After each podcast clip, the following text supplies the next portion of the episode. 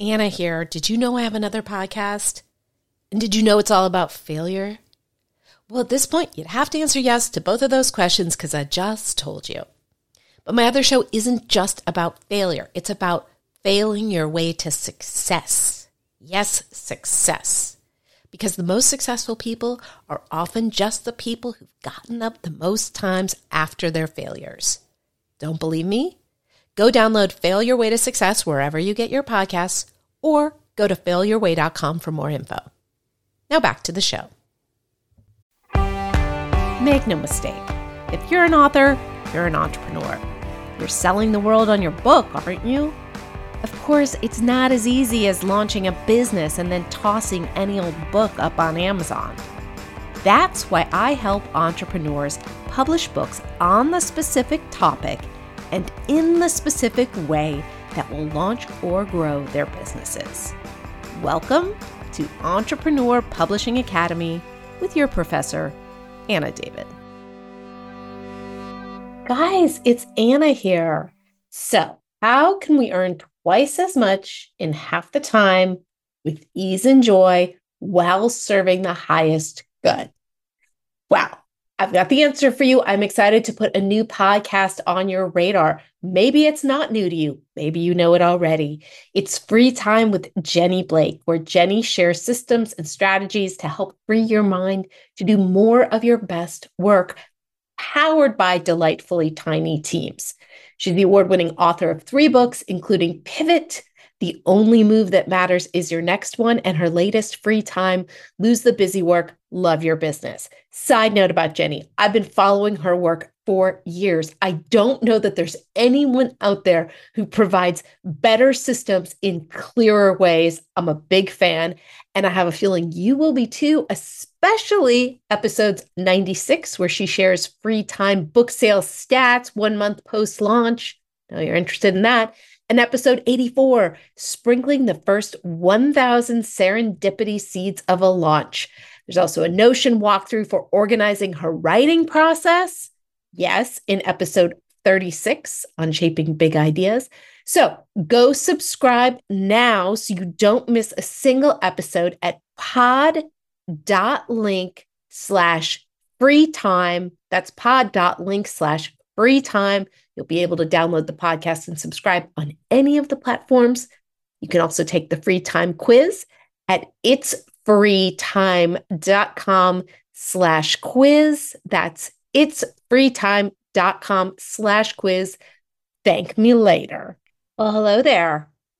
Welcome to Entrepreneur Publishing Academy in case I forgot to tell you recently, it's brought to you by Book Elevator Pitch. And if you are like, what in God's name is a book elevator pitch? I have an amazing thing to tell you, which is that you can find out the answer by going to bookelevatorpitch.com.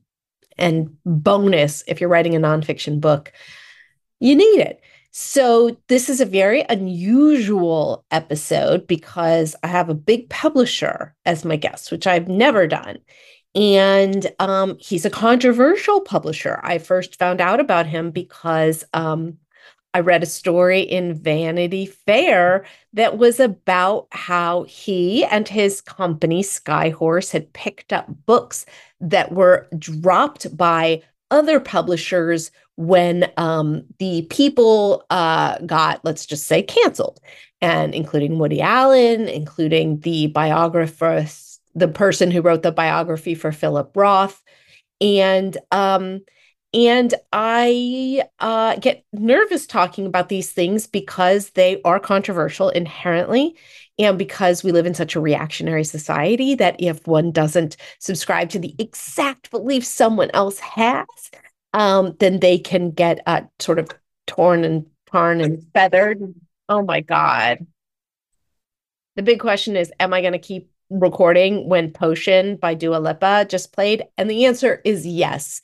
Perhaps that meant meet was meaningful. Uh, but the point is, the point is that I um I agree that free speech is important. I believe that people should be able to say how they think and feel, even if it is not how I think and feel. I think it's important.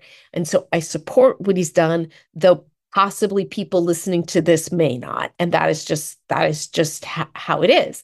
Um, we also talked about uh, he knows a lot about publishing so we also talked about what media appearances can really move the needle. We talked about the new york times list uh, and how many books you need to get on it. We talked about when books that he has published have been um, uh, things have changed online um, that uh, don't seem right. Oh, this is a good one. So I hope you will join me in welcoming Tony Lyons. By the way, you want the show notes, uh, which includes a full transcript, links. Uh, by the way, Skyhorse takes submissions. So uh, he talks about that. Go to legacylaunchpadpub.com slash blog slash Lyons. That's L Y O N S. Now, please join me in welcoming Tony Lyons. Thanks for doing this, Tony.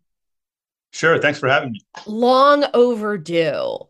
Um, as I was telling you, I was starting to tell you, I'm a I'm a great admirer of your um, let me just say audacity, your bravery in the face of cancel culture. And as someone who lives in Los Angeles and has grown up a certain way and has certain beliefs, it actually like literally I'm scared talking about this because I'm it's it's a crazy time we live in.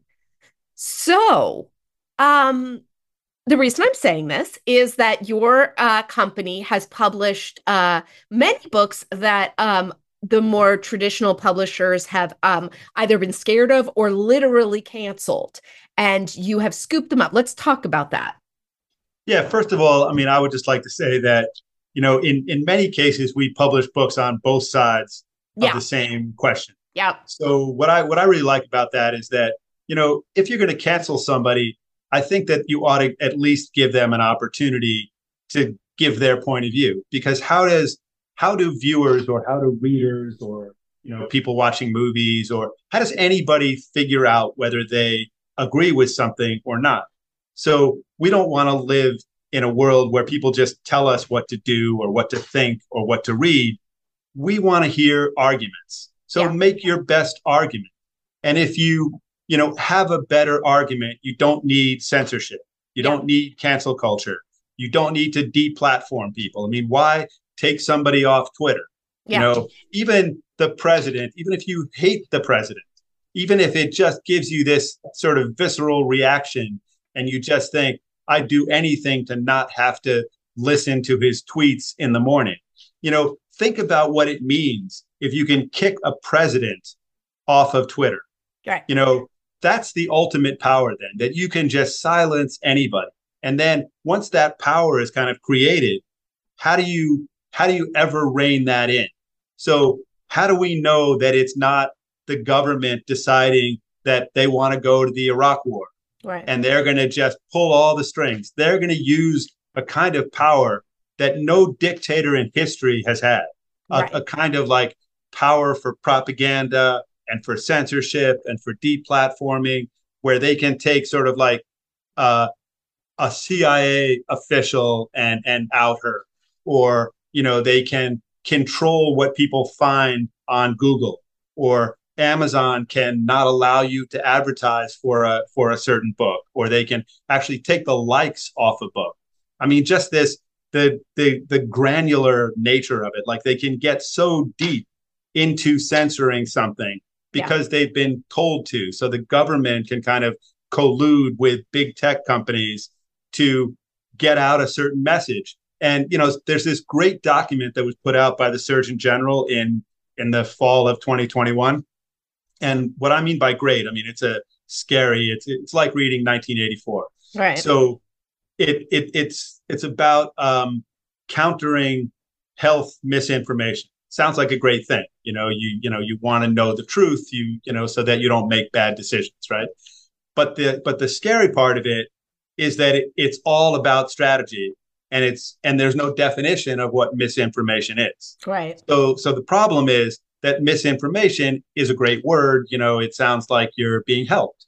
So you have misinformation or disinformation or, you know, uh, violence or, or you call somebody like a domestic terrorist or you call them a conspiracy theorist. But, you know, many of the great revelations that book publishers or investigative journalists have made were conspiracy theories till they were proven true. Right. So, right. you know, what I think we need in this country is as much speech as possible, as much open dialogue as possible. And then people really know what they're deciding on. People really know why they're making decisions. It's not just based on on what they've been pushed towards or threatened towards or forced towards. Anyway, I could go on and on, but I'm going to try to have some dialogue here because I yes. talk about dialogue and debate. Exactly. I must dialogue too. Although this is one where I really do want you to talk a lot because I because I I just find it very fascinating. And I've never had someone like you on the show.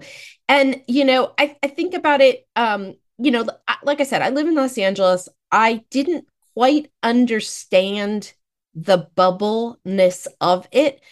I wouldn't if I didn't have this entire community of entrepreneurs, many of whom live in Texas and Arizona and other places where I, you know, because and, and then I think, you know, so I just sort of thought, well, everybody smart thinks this one thing. Of course, that's what everyone thinks. Then I'm like, wait a minute, I'm seeing these friends, they're very smart and they think this. And I think it was the moment of the um of the artist leaving Spotify because of what Joe Rogan said, where I'm like, what is what is actually going on here? Um and and so you have not been afraid to speak out about this ever, or have you? Yeah, so I don't feel afraid of publishing any of these kinds of books and of saying the kinds of things that I that I say. But I mean, it's for me, it's more that I'm more afraid of the alternative, which I right. think is is a is living in a country or in a world where I can't give my point of view and where people can't publish books on certain things or they can't make comments about certain things. And I think anything, or I, I would say just about anything, ought to be on the table. But there's so much now that's not. I mean, there's yeah, so yeah. much where if you say something that's just a little bit off the narrative, then suddenly you're this terrible person. So, you know, we are, uh, well, let's see, how would I like to say this? Well, there's a book that I'm considering publishing. So I'm, I'm not going to give give details on it. But uh, this this book has to do with the transgender swimmer issue mm-hmm. you know, which I think is is a fascinating question. You know, so you've got swimmers who are uh, born. I mean, I, I don't I don't know the right lingo, so I'm gonna you know put myself in a bad position quickly. But I would I would just say that that there are people who have trained their entire lives who are smaller, uh, weaker physically um, for whatever reason, you know, and they are the best in the world at what they they do. And then you get somebody else who comes in who weighs 50 pounds more who has much more muscle mass and beats them easily.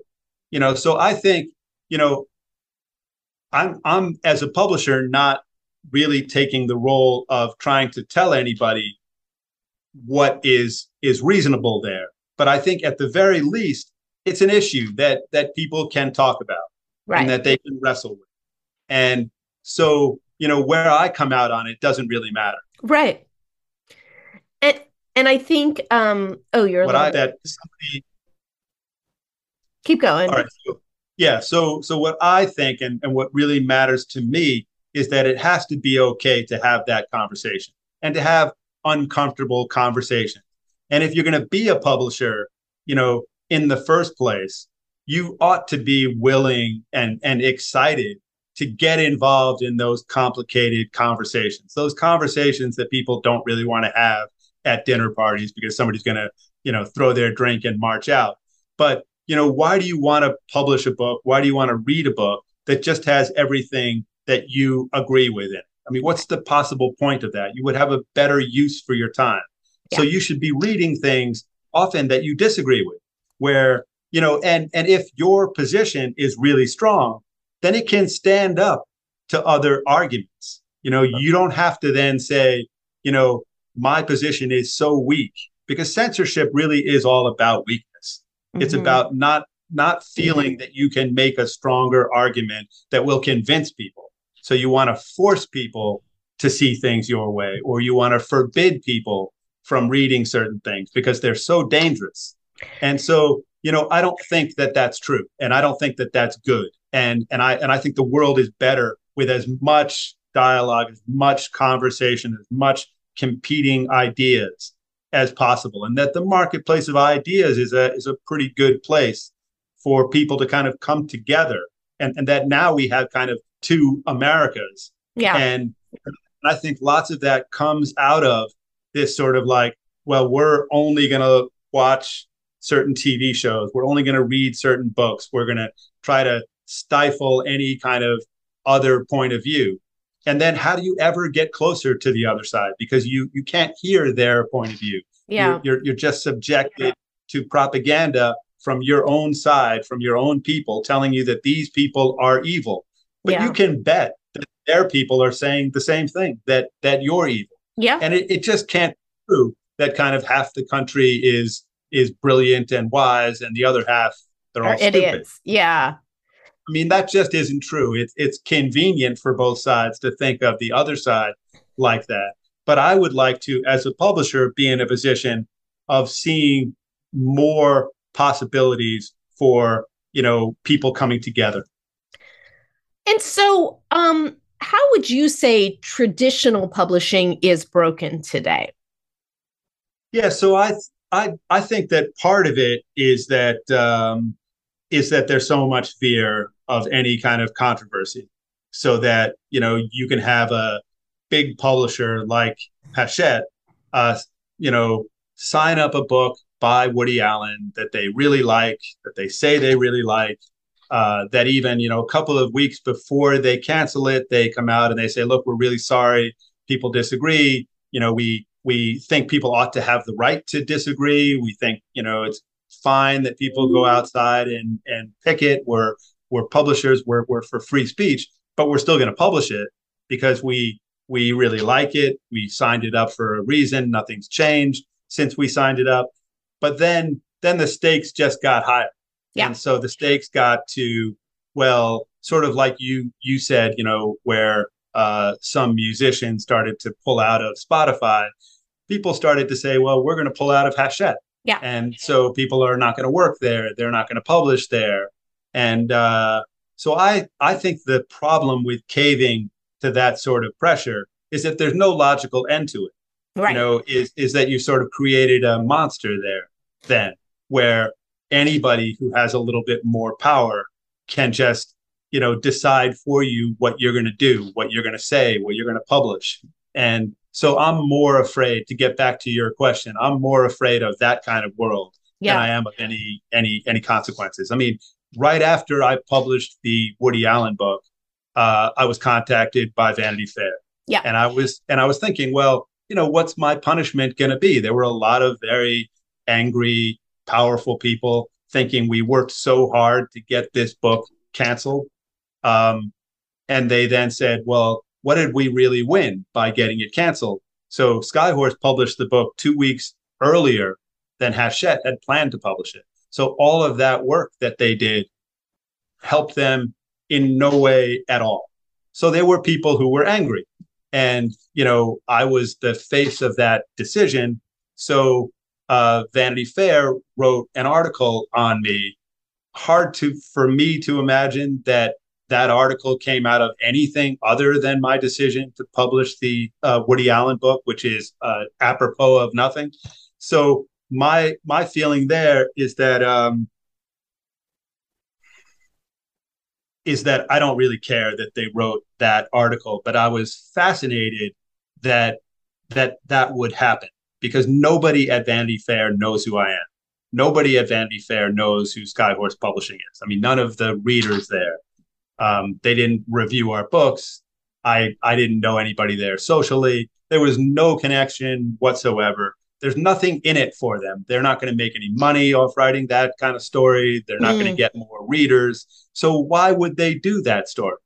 So the only logical thing for me is that it's it's kind of a punishment. It's a it's a part of the whole sort of cancel culture that and then they called it something. It was a really terrible title. I uh, can't quite think of it, but it was, uh, but it, it, was just sort of an awful title that made Skyhorse look like this terrible place.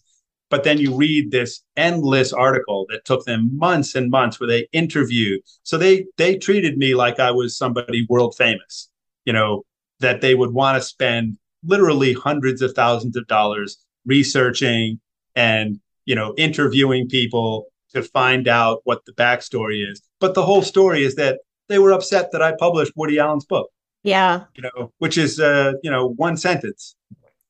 Yeah, it's very interesting. I reread it this morning and um, you know, I, so I started working in media in the, you know, 90s. Um the workplaces I've been in, I've had phones thrown at me. I've been ca- like, I'm trying to discern what is the disturbing part. And there's even this thing about Oliver Stone. I'm like, I know I live in Hollywood. Like, this is uh, this is what is is the sort of abuse that I have put up with in the workplace. And then I hear about things and I hear comments and I, I absolutely, my heart goes out to women who have felt, um, who have, have been in terrible, terrible situations. I have been too. When I hear about situations that do not sound terrible in their description, and I am meant to have a lot of sympathy for it, it just makes me feel like what world am I living in? Mm. Um, so so yeah, it, it's a fascinating story uh, that ultimately didn't say very much. And um, and um, did you know that's what was going to happen? It was probably worse than you expected. The story. Well, so there's there's there's sort of a playbook for all of these kinds of stories, which I didn't I didn't really know at the time, but I you know, but I'm but I'm perfectly fine with. Um, which is that they sort of start off by telling you, "Oh, you've built up this great company. We're so impressed with it. Uh, you know, what are your favorite books? Uh, you know, uh, what drove you to start a publishing company? Uh, how have you been so successful? All of those kinds of things, and then you know they go on with that sort of stuff for an hour or two hours, and then they get into something else, mm. um, and then the whole story is the other thing. You know, which is which is fine. It's a it's a journalist strategy. Um, so was it worse than I thought it would be? Uh, no, it was exactly as I as I thought it would be. Uh, once I really got into it, because I I decided to engage because I'd never been in that position before, and part of what I like about being a publisher is this incredible journey that I feel like I go on with with each book or with with each uh, issue that that comes up and uh, so so this was just another part of that journey and i and i wanted to kind of embrace it fully mm. and and talk to them as much as they wanted to talk. And we wrote you know dozens of letters back and forth where they you know made certain allegations that they had heard and from from from somebody and and then i said no no no that that's not the story. Here's a document. Here's another person you should talk to. But it was really interesting like i said because i'm nobody in the publishing field. I mean in the sense that none of their readers know who I am. None of their readers care about who I am. Almost none of our books would even appeal to any of their readers. So, what's the interest that they'd be mm. willing to spend so much money on other than to sort of punish somebody? Anna here. Now, are you an entrepreneur who wants to write and publish a book about your own failures turned successes? Well, good news. That's what my company, Legacy Launchpad, does. Find out more at legacylaunchpadpub.com. That's legacylaunchpadpub.com. Now, should you do a book, you ask? I think so. Why? Because you're worth it. Now back to the show. And do you think it works as like, I mean, this is, I know we're not using names like Ronan Farrow, look what we did. Like they get points for that? Or it's just they're mad and they want revenge? I I think that they that whoever sort of started it. And you know it it, it might have been Ronan Farrow I don't I don't know. I don't I don't know the details. So um but I but I think that that's the kind of thing that they just sort of thought about doing passed it from one writer to another but they really wanted to kind of get it done. And then I think uh, it just took much more time than than they thought, and they probably thought of canceling it. I mean, I've I've been involved in some long, complicated projects books that have gone on for years. Uh, one that was, I think, seven years.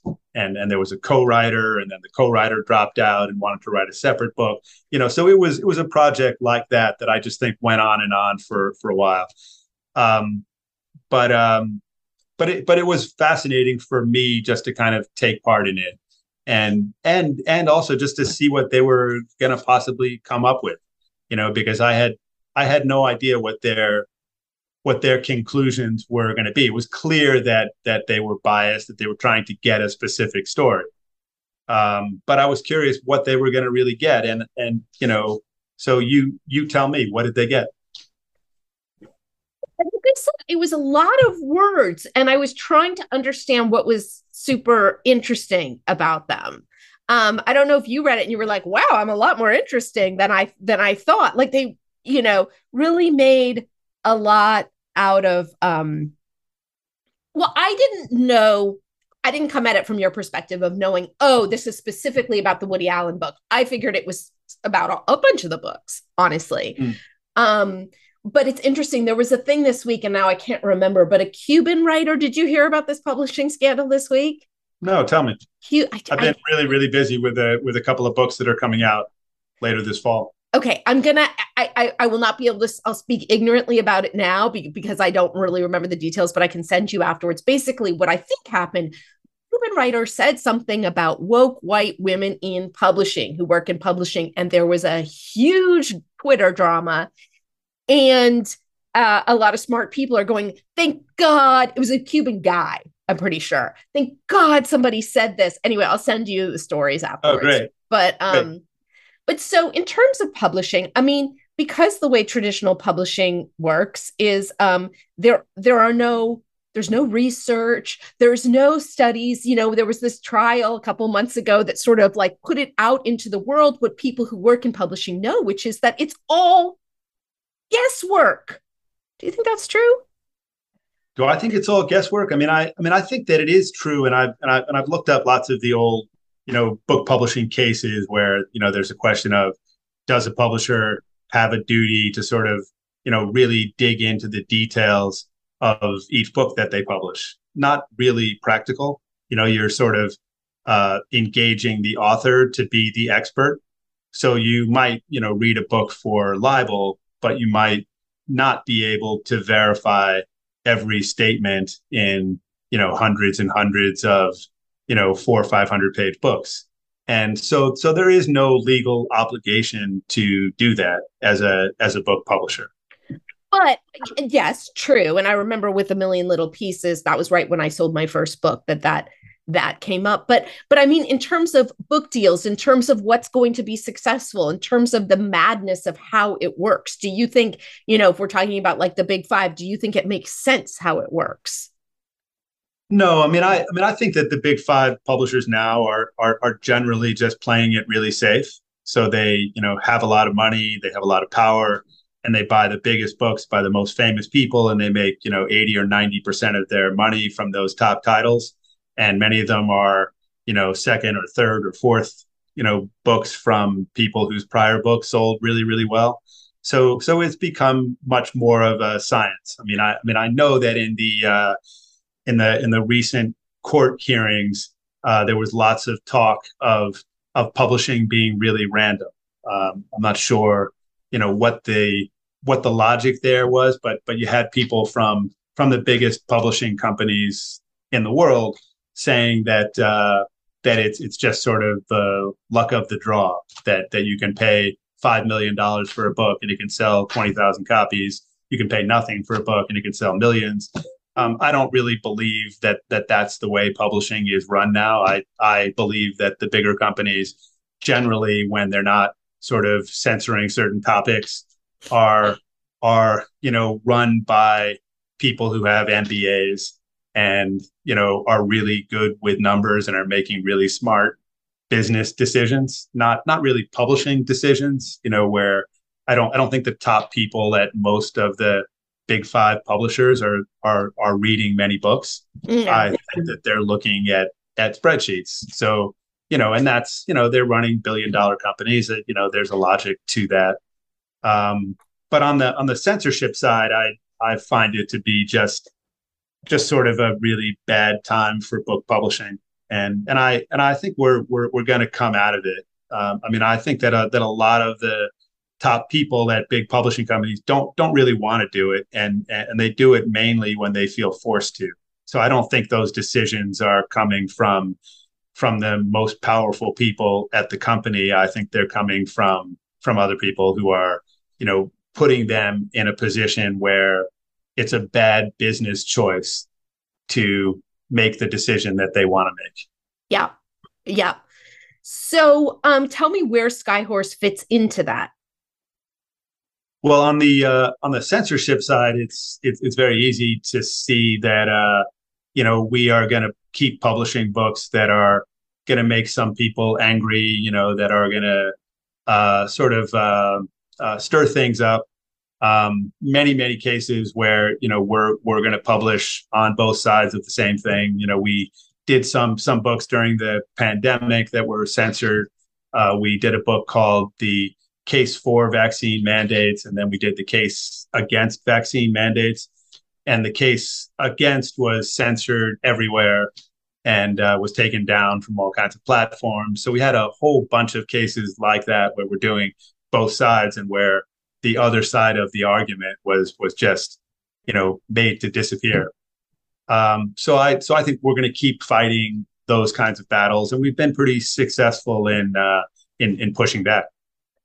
Um, in, in terms of that, is it literally like on the platforms? Like you'll see it's there on Amazon. Um, I don't know if we can name companies, and then it's gone the next day, something like that. Yeah, yeah. So there definitely were plenty of cases where things just just disappeared and um, could not be and, found on those platforms anymore. No, and there. I mean, there's been a ton of that during this this last two and a half year period where you know if you counter something that's been put out by the government, you know, the decisions were often kind of made by uh, algorithms. So I don't think there's anybody to to talk to or to argue with. Um, but you know, there have been been some really really terrible things have have gone on. So there've been you know lots of books where where the positive likes on Amazon have been taken off, and I had I had never heard of that. I mean, so I so I say lots of uh, lots of books, and I assume that it's kind of a it's a program that is supposed to fight misinformation. Um, so you mean reviews and, or just like five stars or whatever? No, I'm saying that the actual likes. So so we had one one book by Robert F. Kennedy Jr. called The Real Anthony Fauci. Yeah. You know, really provocative book, but you know, it had 2,194 citations. It had a blurb by a Nobel Prize winning scientist. So, you know, lots of people disagreed with it, but they didn't disagree with it on the merits. Like there was nobody, no newspaper, no TV show came out and said, "Oh, there's a citation on page 85 that that is wrong," or or that there's a, you know, it claims that there's a peer-reviewed study, but there isn't you know there was none of that that. It was just that it was taken down from from platforms. So um so there was a whole kind of program for books like that which i think was sort of scary to watch in action. And and that was that you would see that the author would get a hit piece written on you know him or her um in in the new york times or in you know vanity fair or in many other places uh, but there'd be no review of the book, even if the book was selling really well. So that was a book that sold more than a million copies in in the three different formats, and uh, it got no reviews in any major newspaper in the country. Then the New York Times, in its its first week, it far outsold any other hardcover nonfiction book uh, by you know tens of thousands of of copies. But the New York Times made another book the, the number one title because they just didn't like that book. I mean, that's my analysis of it. There's no other argument that I think makes sense. Um, but, but, it I, was on the list. It was on the New York Times list. It just wasn't the number one spot. Right, right. So they made it number five.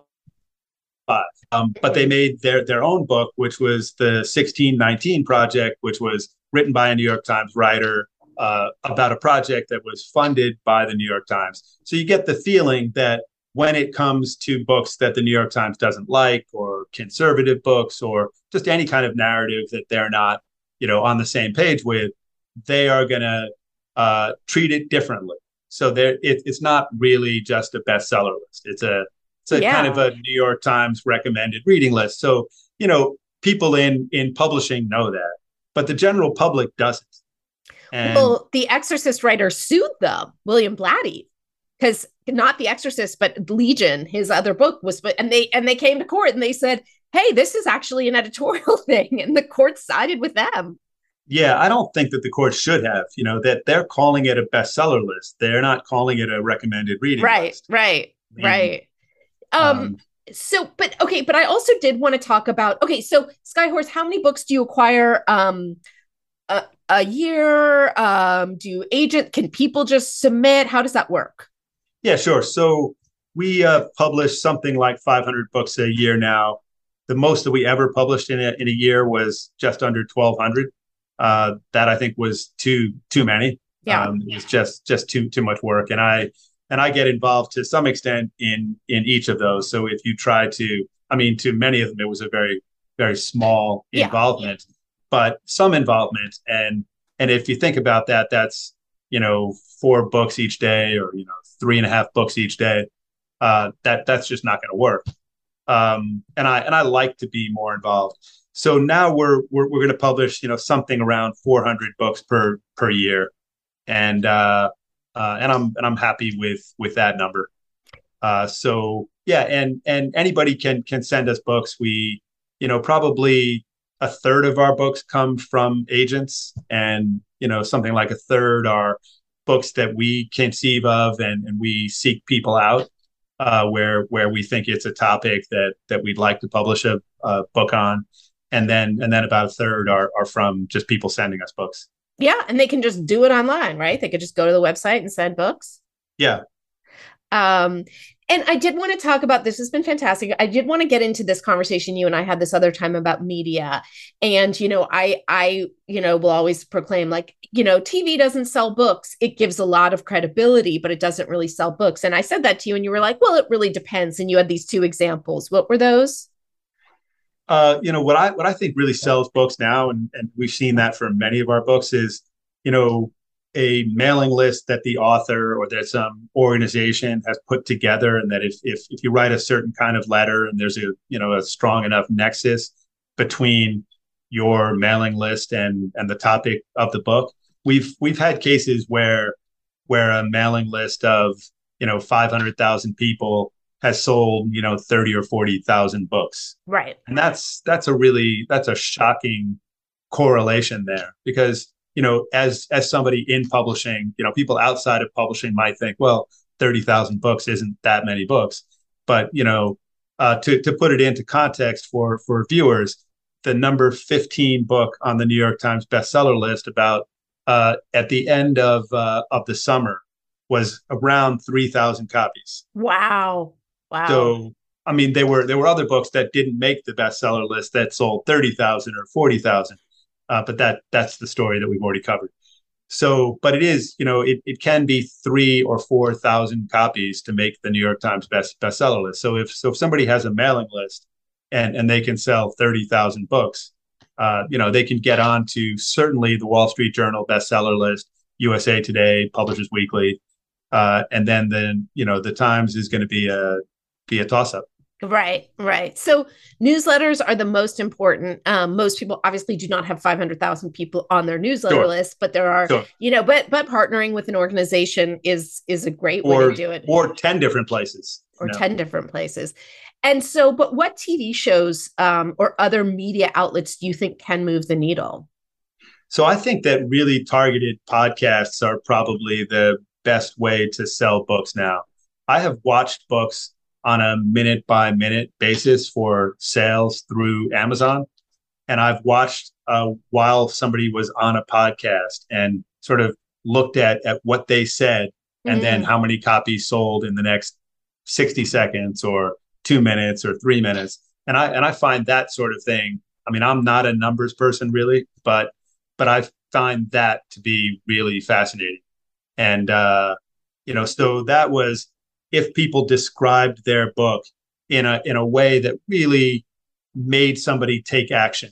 Yeah. So, you know, part of the problem is that if you go on the Today Show and it's a workout book and you, you know, do two or three different ways to work out, I think people watching that just take that as content and they just sort of say thank you and they write a couple of notes and they're done. They don't they don't want to read a 300 page book with step by step things in it. They see how you do a sit up and they're and they're happy. Right. So so I think that when you're dealing with a podcast that's about something specific, um, you know, and and the person kind of teases what the book is all about, then I think there's a strong enough nexus that you might have a thousand people suddenly just click on their phones and and you know buy the book. And that I had I had never seen before, you know, even on on television. I mean, I've seen cases where they were 10, 20, 30,000 copies sold from a really big TV show. Um, but that's really, really rare now. Are there specific podcasts that you can um, say are really can make a big difference? I mean, to, like somebody had on the podcast said something like a Tim Ferriss or Joe Rogan actually isn't good because it's cult of personality. People, the listeners care about them; they care less about the guest. Whereas something with like a sort of um, enthusiastic, inquisitive listenership, it might make a bigger difference. Yeah, I would say that the more targeted, the better. So, yeah. you know, if it's somebody going on a Joe Rogan show that that really fits the Joe Rogan, you know, demographic really well, and it's something that he discusses all the time, and then somebody just nails that, and then Joe Rogan says, "Hey, this is a book that every one of you ought to read." Then I think you're you're going to sell a huge number of copies. I mean, yeah. he doesn't do that very often. Yeah. Um, but yeah, so I mean, there's nothing specific that I would that I would point to that I that I that I think is great in general. I think that there are hundreds of podcasts now, and, and that's a really nice thing. Yeah, know, because they're not hundreds of gigantic TV shows that you have any prayer of getting on. Right. But there are hundreds and hundreds of podcasts that in your niche might be just perfect. Well, um, and one one final thing I wanted to ask you about Skyhorse. So for people who publish through you, uh, you know, when you have so many, are you putting marketing and PR and all of this stuff behind it? Is it dependent on the author? I know when I did books with Harper, it was very much incumbent upon me to do a lot of that work. Um, where yeah. where does Skyhorse stand with that? Yeah, so I kind of want to publish people who care about selling their own books. Yeah. So I so I think that the age of kind of like you you write a book and you hand it off to a to a publisher and and then you know call call in six months later and say is it a bestseller yet? You know that that's totally gone. Yeah. you know that i mean I'm, I'm not sure that there ever was a time like like that but but in any case you know now i think it's a real partnership. And and what the publishing company can do is is help you leverage whatever assets you you have. So you know you know if you have a great mailing list then what's the right letter to send to those people? Because if you send the wrong letter, nothing happens. Yeah. And if and if you don't have click throughs in the letter to buy the book. So, you know, what what are the best practices? And I would say that even in a one page letter, there should be something like six to eight click throughs to buy the book.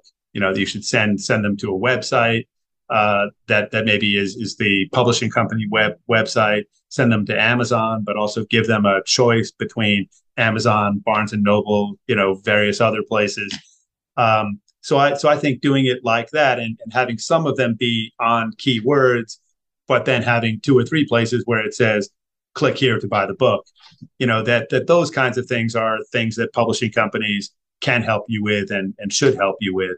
And and the same is true even of say Twitter. You know, I've I've had people tweet about a book who had 50 million followers and nothing happened because they say something like, um, "My friend so and so wrote this amazing book," um, but the person is a is a world famous personality who maybe you know people like the guy because he's good looking. Right. Um, so those 50 million people are are not going to be book buyers. Yeah. You know, I mean, they're not going to be book buyers for a specific book. Yeah. You know, because the followers are just people who are following the person, you know, because of their looks or their fame or or something. It, it's not targeted. So, you know, we we had that case once where where we published uh, an environmental book that was a really serious book. And the person who had 50 million followers uh, tweeted that it was a great, great book and that people ought to read it. And and and, and it was it was about a month after the publication date. And I don't think the book sold 20 copies in that week. Yeah. With 50 million people, you know, got this this tweet. But if but if you have a hundred thousand Twitter followers and it's about, you know, um, uh, let's say it's about the rainforest and you know the you know all of your twitter followers follow what's going on in the amazon and they're really concerned with brazil and they're following the election in brazil and they're concerned about it and you're coming out with a protect the rainforest manifesto you know those 100,000 people that that's different than Joe Rogan or some famous person's 50 million people. That's 100,000 people who care. Yeah. And and there and there's no telling what percentage of those people you can get. I mean, if it's a good enough book by the right person, really targeted and timed well, you know, it it, it could be 20,000 people out of that 100,000. Yeah. Yeah. Well, this has been very illuminating. I hope you've had fun. Um, Definitely. And so, Tony, thank you so, so much. Um, to find out more, like people should go to Skyhorse website. Where should they go? Yeah, they can go to skyhorsepublishing.com. Well, thank you and so much. Is there anything you wanted to add that I didn't ask you? I would like you to tell tell me about what you do. but maybe that doesn't have to be uh, on the podcast. These people are sick of it. No, they love me to death. Here, we'll stop it and then I'll tell you everything.